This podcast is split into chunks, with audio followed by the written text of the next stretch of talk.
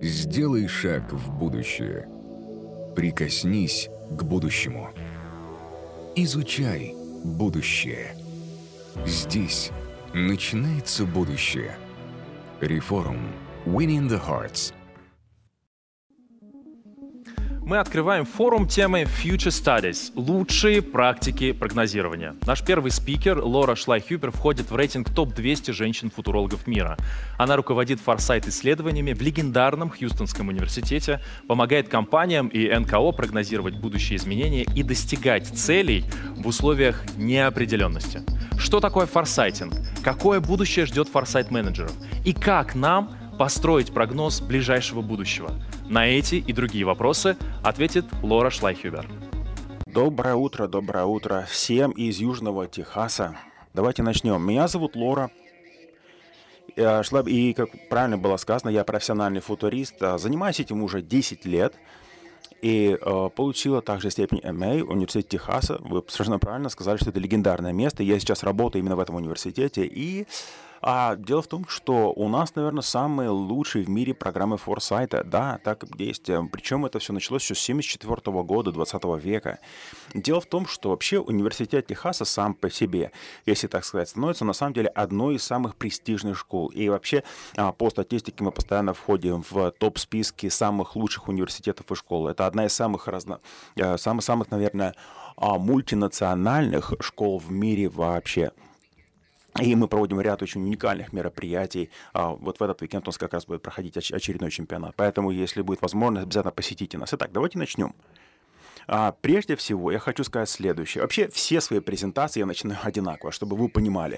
То есть просто вот дам вам сразу на затравку. Итак, помните, что футурист не может прогнозировать будущего. Это невозможно. Мы не прогнозируем будущее. Это первое, что вы должны знать. Почему? Потому что вообще футурология — это наука о будущем. То есть ты изучаешь будущее, а не прогнозируешь его. Это не одно и то же. Что вы должны знать? Первое. Нету никаких фактов. Мы не можем сказать, что, о, вот, в будущем вот произойдет то-то и то-то. Это не то же самое, что историки. У историков есть факты, потому что это уже произошло. Будущее еще не наступило, поэтому у нас нету прямых фактов. То есть мы не можем просто так взять, вот разложить это все, как сказать, самобранка. Этого не произойдет.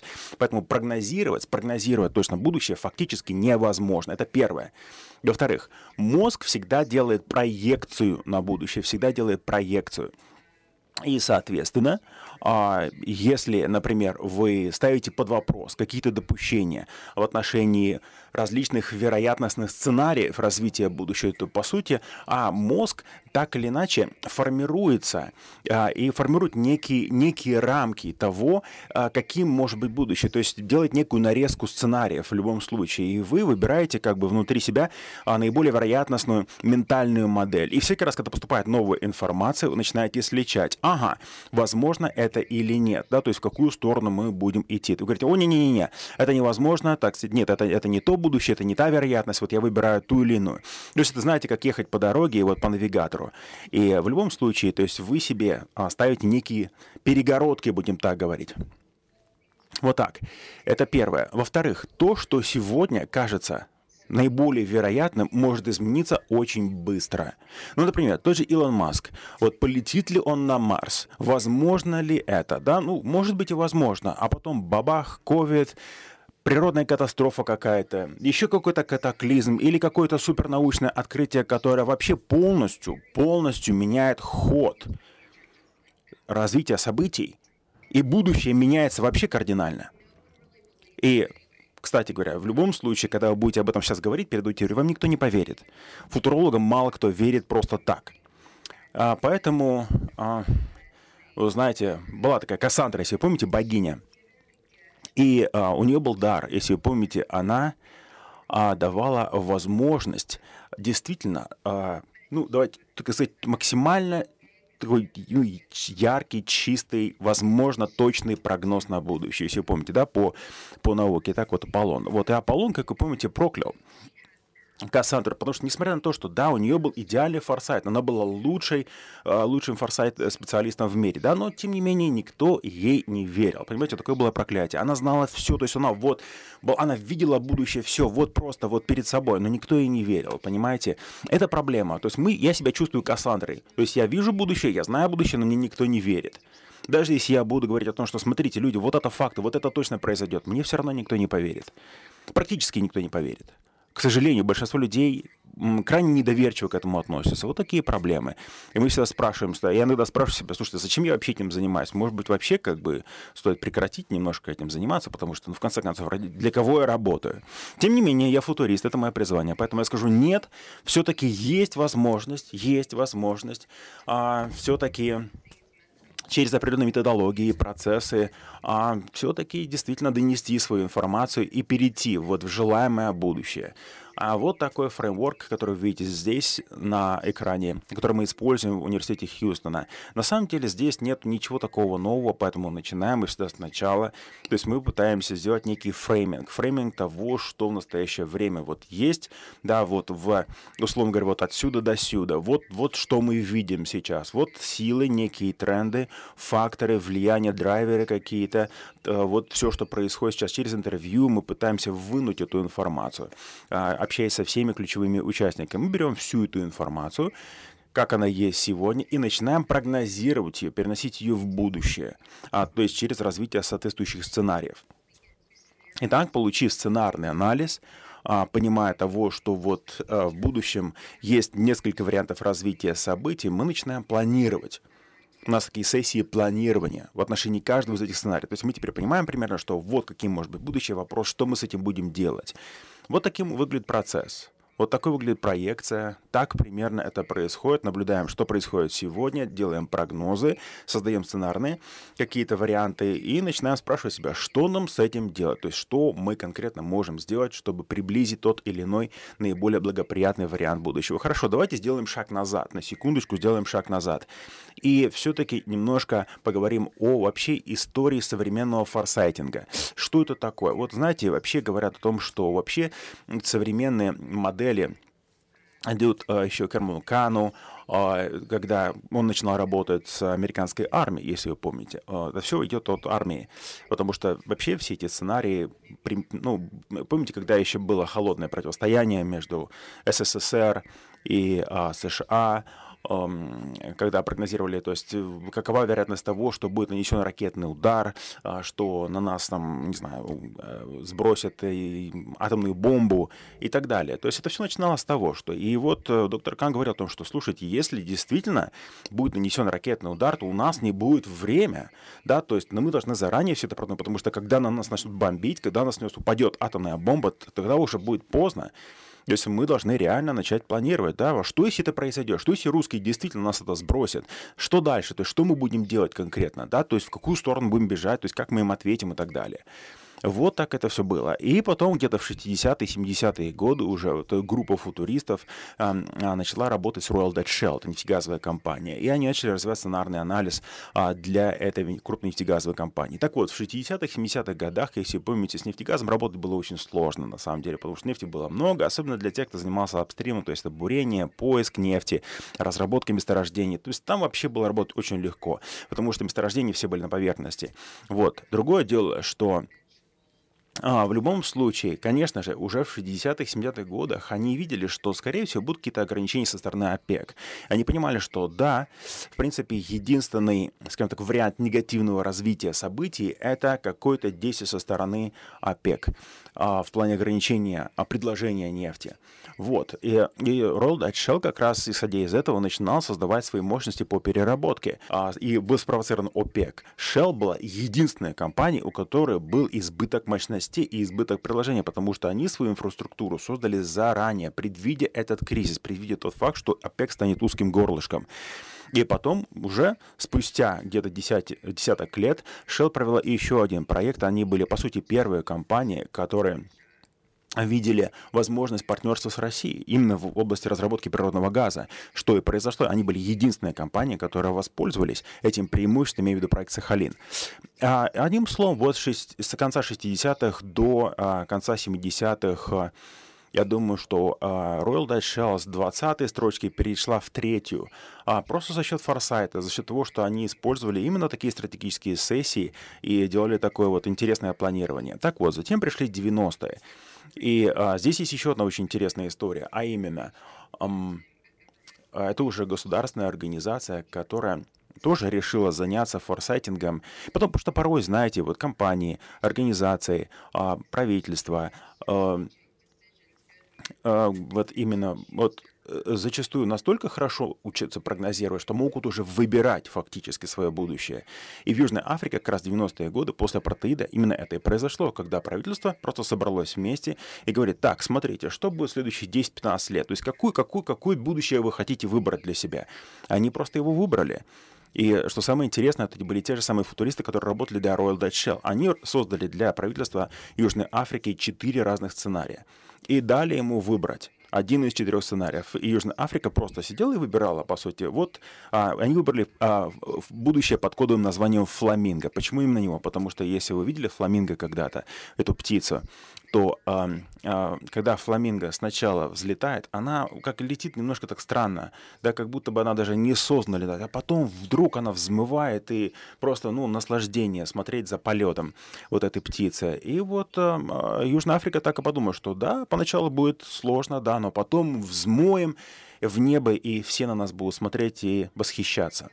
Вот так, вот такая ситуация. Одним словом, а, давайте начнем говорить о деталях. То есть давайте поговорим о основных ошибках, которые часто допускают вот в этом процессе, и давайте поговорим о том, а, что а, может работать лучше всего для вас, если вы, скажем так, достаточно новый в этой области и только начинаете практиковать форсайт. Итак, давайте начнем. Первое. Вы должны быть впереди тренда, потому что очень многие компании сейчас, к сожалению, инвестируют в самые различные технологии.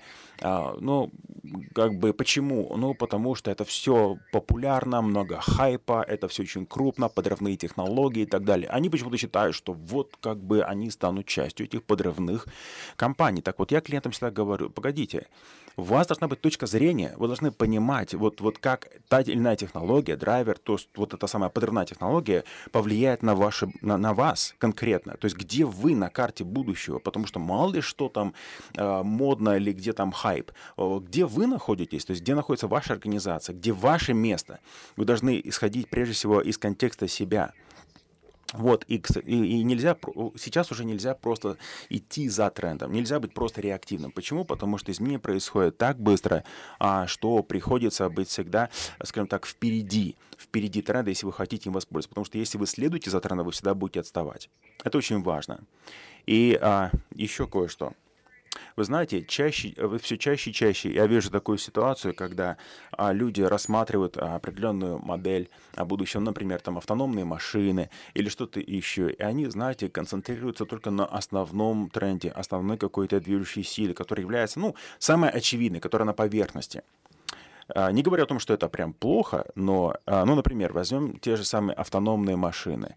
Но очевидно же, что это же не единственный фактор. Есть и другие силы, другие факторы, которые а, также будут влиять на развитие будущего. Я имею в виду политические, экономические, социальные и другие факторы, которые будут параллельно с этим да, развиваться, параллельно вот этому основному тренду, который вы для себя вычленили, такие как, допустим, автономные машины. Поэтому, если вы хотите быть частью этого будущего сценария. Вы должны учитывать всю комплексность, да, смотреть на это холистично. Вот. Дальше. А, и еще один фактор. Помните, что тренд с точки зрения сегодня выглядит не так, как он выглядит с точки зрения будущего. Потому что всегда есть призма настоящего, призма будущего. И вот очень часто, допустим, вот мне говорят про дроны. Что вы думаете про дроны? Доставка через дронов. Вроде как прекрасная идея, да, и мы знаем, что да, уже дроны доставляют посылки, вы знаете, что Amazon уже это практикует, у них есть достаточно мощная инфраструктура, то есть они, но, но, но как-то вот маловато мы видим дронов пока, правда, именно с точки зрения доставки.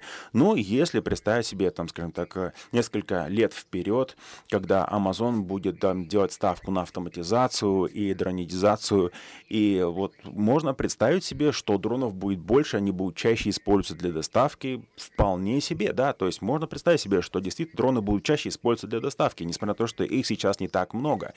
И а, это означает, что, скорее всего, их как-то будут регулировать. Они могут просто так летать, где попало, правда? Потому что они ведь могут упасть и кого-то убить.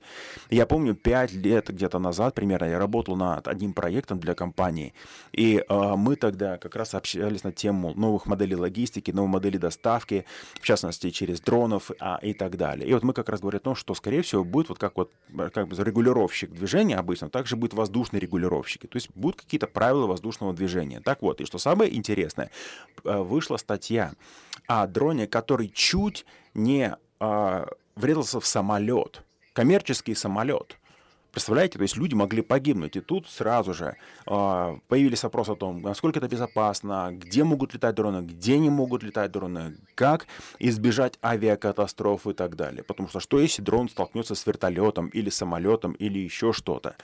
То есть, видите, это сразу же усложняет всю ситуацию.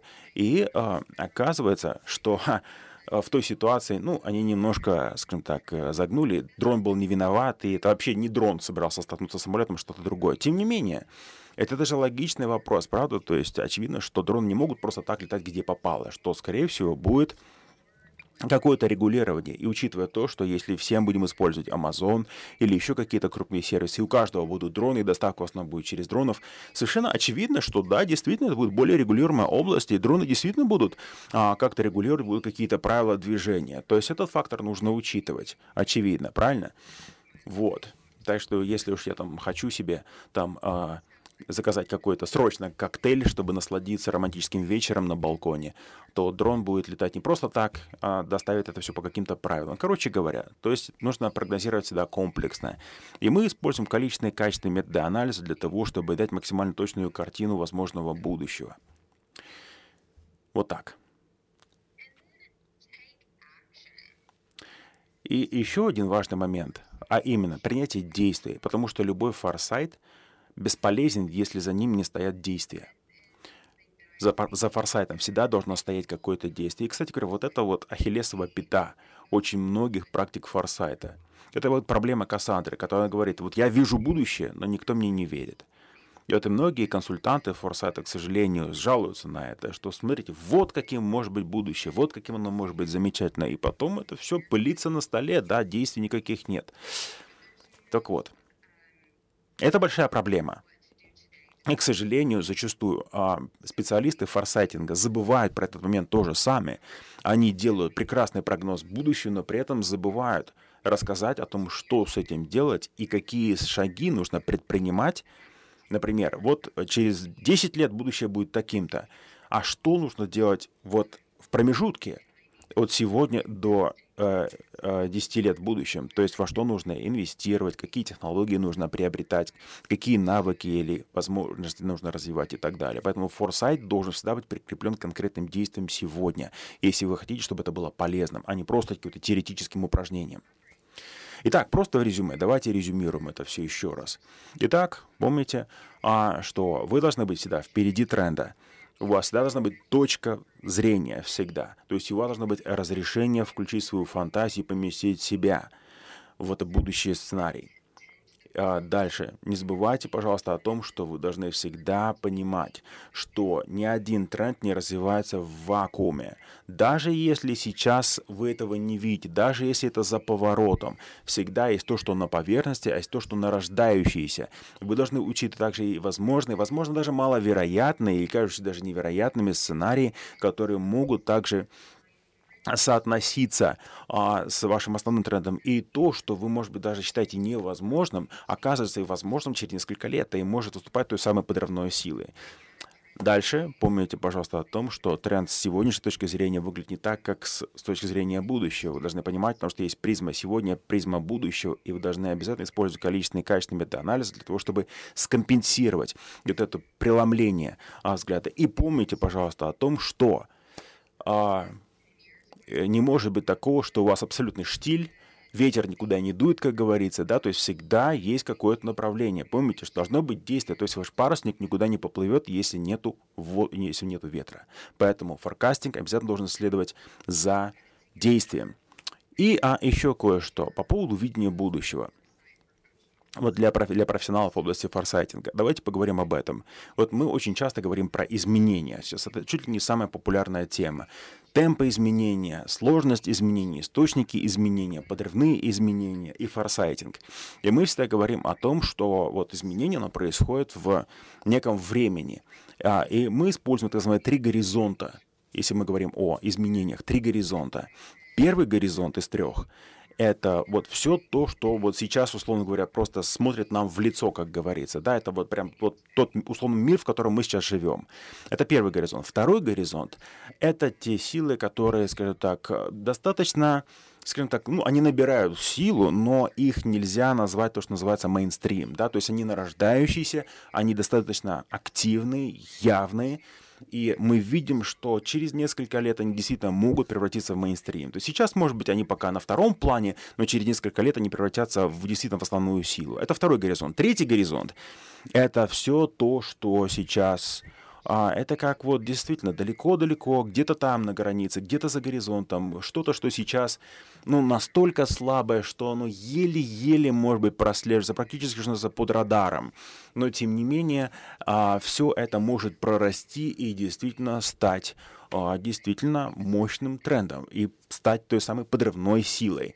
Вот такие три горизонта. Поэтому, когда мы говорим об этом, помните, пожалуйста, на этом слайде как раз мы видим именно это, что следующие – следующие несколько лет, и у нас есть это X и Y, а, это стратегическое соответствие, а следующие несколько лет, вот то, что на первом горизонте а, становится, скажем так, менее релевантным, то есть оно как бы отходит на фон, а то, что было на втором плане, наоборот, занимает его место. То есть горизонт 1 превращается в горизонт 2, а горизонт 2 превращается в горизонт 1. То есть происходит такая рокировка. Это очень важно понимать. А, что статики здесь нет, то что текущие мощные тренды начинают, может быть, отмирать, их становится меньше. Так вот, проходит еще несколько лет, и а затем уже еще через некоторое время горизонт номер три превращается в горизонт номер два, и потом превращается в горизонт номер один. То есть вот так, с трех до единицы. То есть вот так это происходит обычно, такая миграция. Так вот, давайте поговорим о том, что у нас сегодня. Вот смотрите, у нас есть так называемые, а, скажем так, футуристы-самоучки, назову, на, назовем их так. Вот другое дело, что вот у нас в университете Хьюстона, кстати говоря, вообще самый-самый-самый да, быстрый способ стать футуристом это просто там, напечатать себе визитку, да, на которой написано «Я футурист». Все, вы профессионал. Мы в шутку, конечно, говорим об этом, что как бы это ну, никуда не годится. Но по, по факту, да, большинство футуристов это просто самопровозглашенные самоучки, которые никогда не учились, которые не понимают методологии, которые просто вот э, посчитали, что у них вот есть третий глаз, и они могут видеть будущее.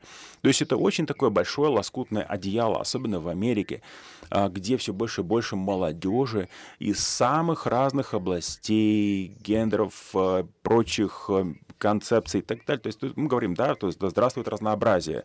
Поэтому как бы футурология становится очень-очень э, разношерстной, будем так говорить. И значительный процент форкастинга является сейчас качественным, прежде всего, по своей природе, а не количественным. А раньше, раньше, когда это все начиналось, то есть, допустим, тоже нефтегаз, а форкастинг был прежде всего количественным, то есть важны были какие-то количественные метрики, иначе зачем это надо? Так вот, сейчас же мы наоборот, этот маятник качнули в другую сторону, где мы говорим, подождите, сейчас самое главное это качество, это качественная работа. И вообще считается, что а, количественный прогноз, это просто некий такой business as usual, да, это пинание банки вдоль по дороге. И важен именно качественный компонент, а не количественный, если вы хотите действительно выявить какие-то подрывные силы, которые вы сейчас не видите, потому что иначе вы просто, что называется, смотрите в этом тоннельном видении и ничего не видите, кроме этого. Но, опять-таки, это все временно, то есть это не будет длиться долго. Так вот, что касается второго горизонта, то а, футуристов, я считаю, ну, во-первых, их будет больше, и они будут более востребованы, а, потому что, ну, э, мир становится сложнее, и э, нам очень важно будет понимать, э, что делать в будущем. И мы видим, что это, вообще эта дисциплина у нас в университете становится все более и более популярной, потому что это очень тесно связано с консалтингом и другими аспектами. А я думаю, что вообще футуристы будут, скажем так, более востребованы в будущем. И помимо этого, даже сегодня,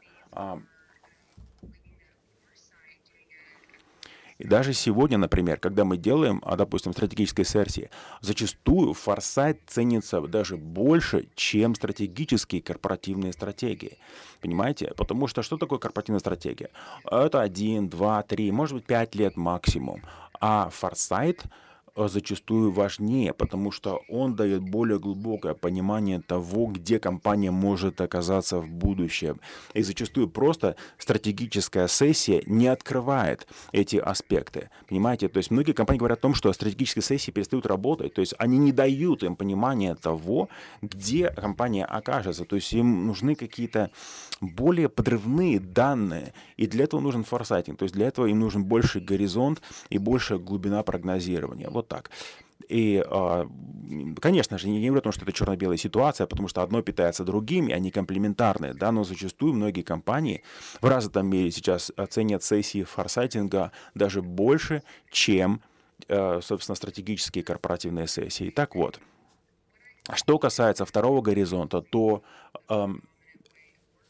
а, в связи с тем, как мы сейчас все работаем, я думаю, что у нас будет, во-первых, гораздо больше конкуренции, за вот эти позиции, а, как в университетах, так и в школах. Например, университет Хьюстона в настоящее время является одним из самых престижных известных университетов в мире для форсайтинга. И мы надеемся, что все-таки мы будем не единственными, и мы ожидаем некую конкуренцию между университетами. Если сейчас мы доминируем, то в будущем, конечно, будет какая-то конкуренция.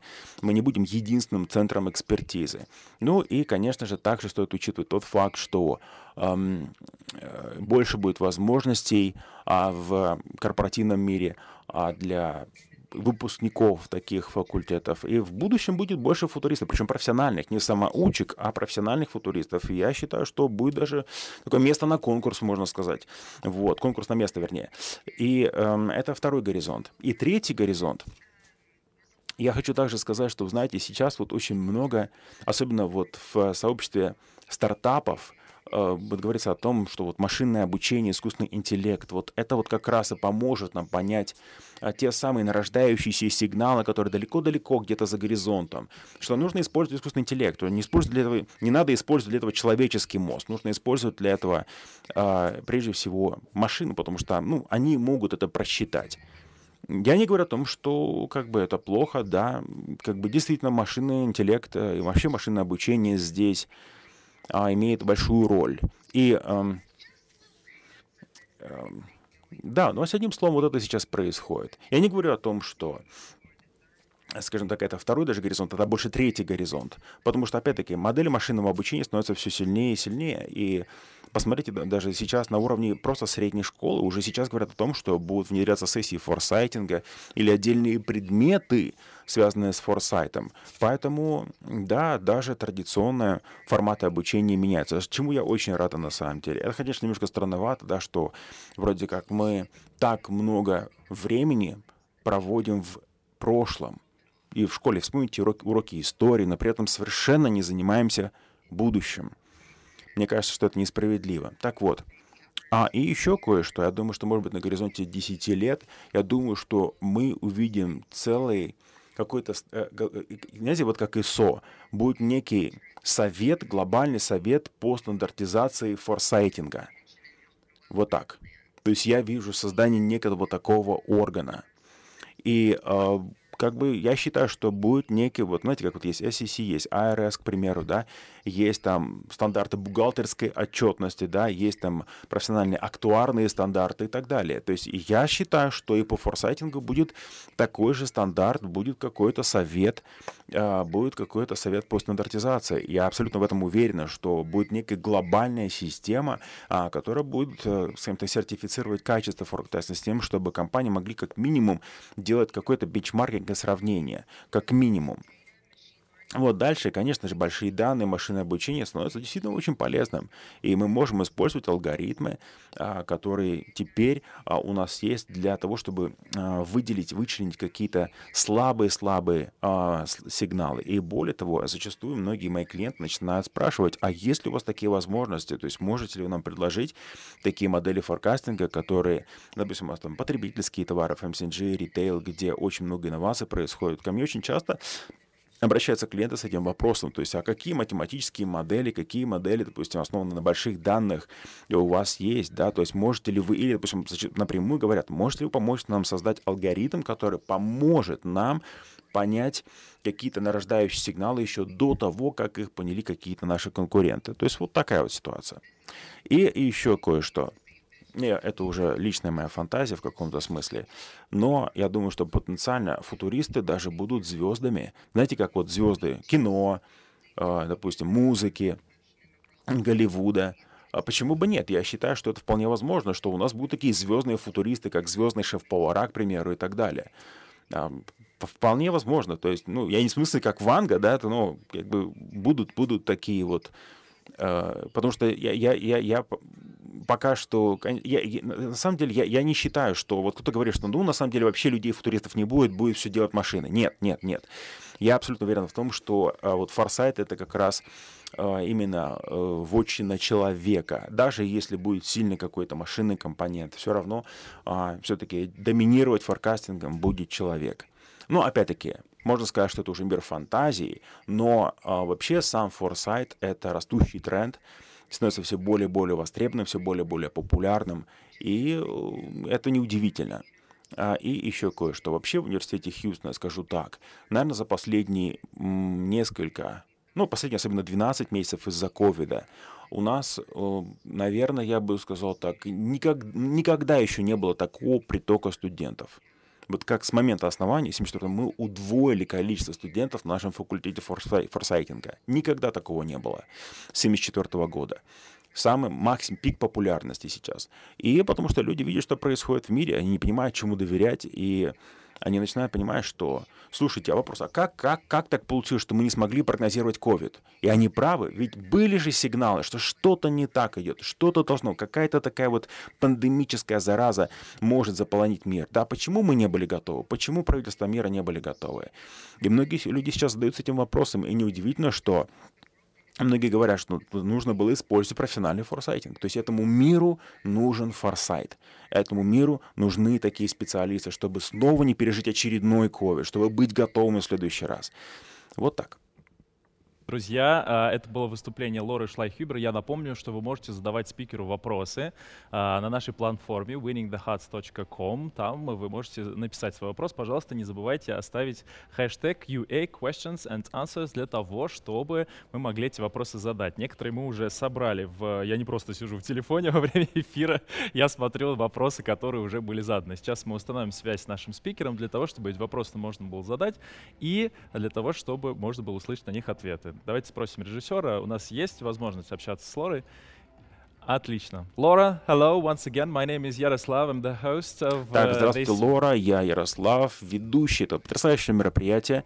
И а, у меня для вас есть несколько вопросов, как от себя, так и от наших участников. Итак, первый вопрос от меня. Это личный вопрос. Вы знаете, я очень внимательно слушал вашу презентацию, и у меня возник вопрос. Вот, вот вы, вот вы, вы на самом деле прогнозируете будущего или некий скрипт, а, из которого вы как бы выбираете? Потому что я вот слушал, помните, вы сказали про Южную Африку, что чуть ли им дали просто четыре варианта, и они просто выбирали, что вот нам вот э, вариант под кодовым названием фламинго.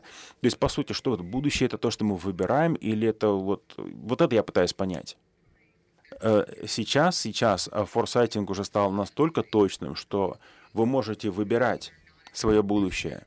Но по большей части компании этого делать, конечно, не могут. Это можно сказать рожка. Нет, у вас есть некий сценарий, говорите, ну, скорее всего, все эти вероятности равны, и нам нужен какой-то план для каждой из этих вероятностей. Да, и, соответственно, за этим будут стоять какие-то люди, ресурсы, время, деньги и так далее. Но не каждая компания может, да, иметь такую роскошь. Вот мы вот на, на личном уровне, допустим, я как человек могу выбирать свое будущее, а компании, к сожалению, такой роскоши не имеют. Хорошо. Ну, а вы используете свой форсайтинг для себя, своей личной жизни? Ну, конечно, естественно, естественно.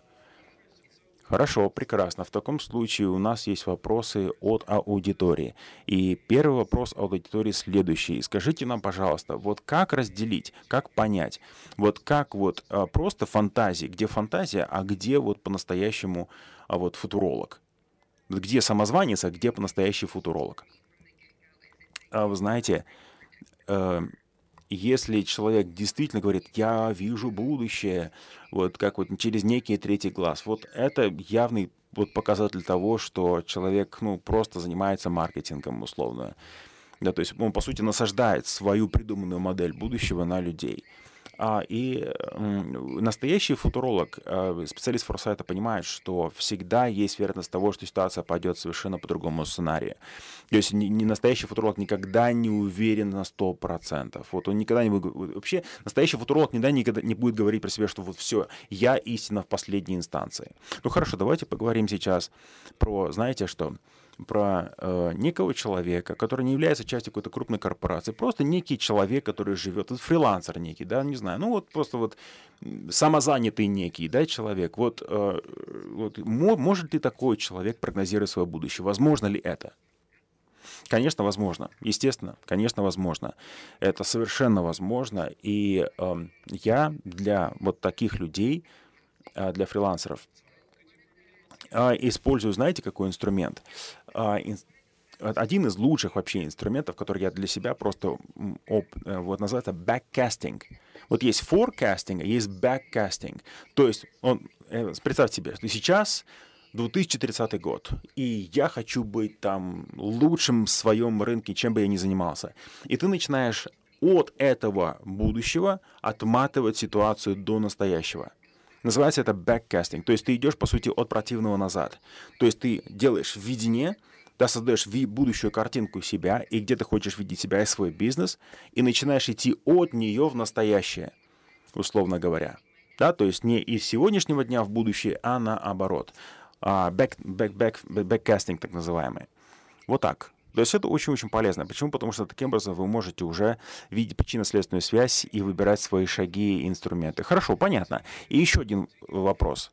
Вот вопрос такой, может быть, у вас есть какой-то список литературы или какой-то источник информации вот для человека, чтобы, ну, вот, вот, вот где можно вообще почитать и, может быть, набить руку себе, как-то профессионально поднатореть в этой области? Ну, я, конечно, буду предвзято, потому что с одной стороны, я не могу сказать, что вот читайте то-то и то-то, но есть такая книга, которая называется Teaching the Future, обучение будущему. Энди Хайнс, это автор, очень известная книга. Вот он один из отцов-основателей, один из сооснователей вообще фордкастинга вместе с Питером Башевым. И вот он в этой книге как раз и говорит о том, как выглядит фреймворк, то есть как с этим работать, что для этого использовать. Вот так. То есть, по крайней мере, всем нашим студентам мы даем а, вот эту книгу, когда они становятся сертифицированными футуристами, они все получают а, вот, вот этот вот, условно говоря, учебник, да, вот. Поэтому вот так, Энди Хайнс, Teaching the Future. Я думаю, что вот первая книга, so которую стоит прочитать, именно Thank вот you. это. Уважаемые Спасибо друзья, большое, Лора. это было выступление Лоры Шлайхюбер, а мы движемся в будущее. Сделай шаг в будущее. Прикоснись к будущему. Изучай будущее. Здесь начинается будущее. Реформ. Winning the Hearts.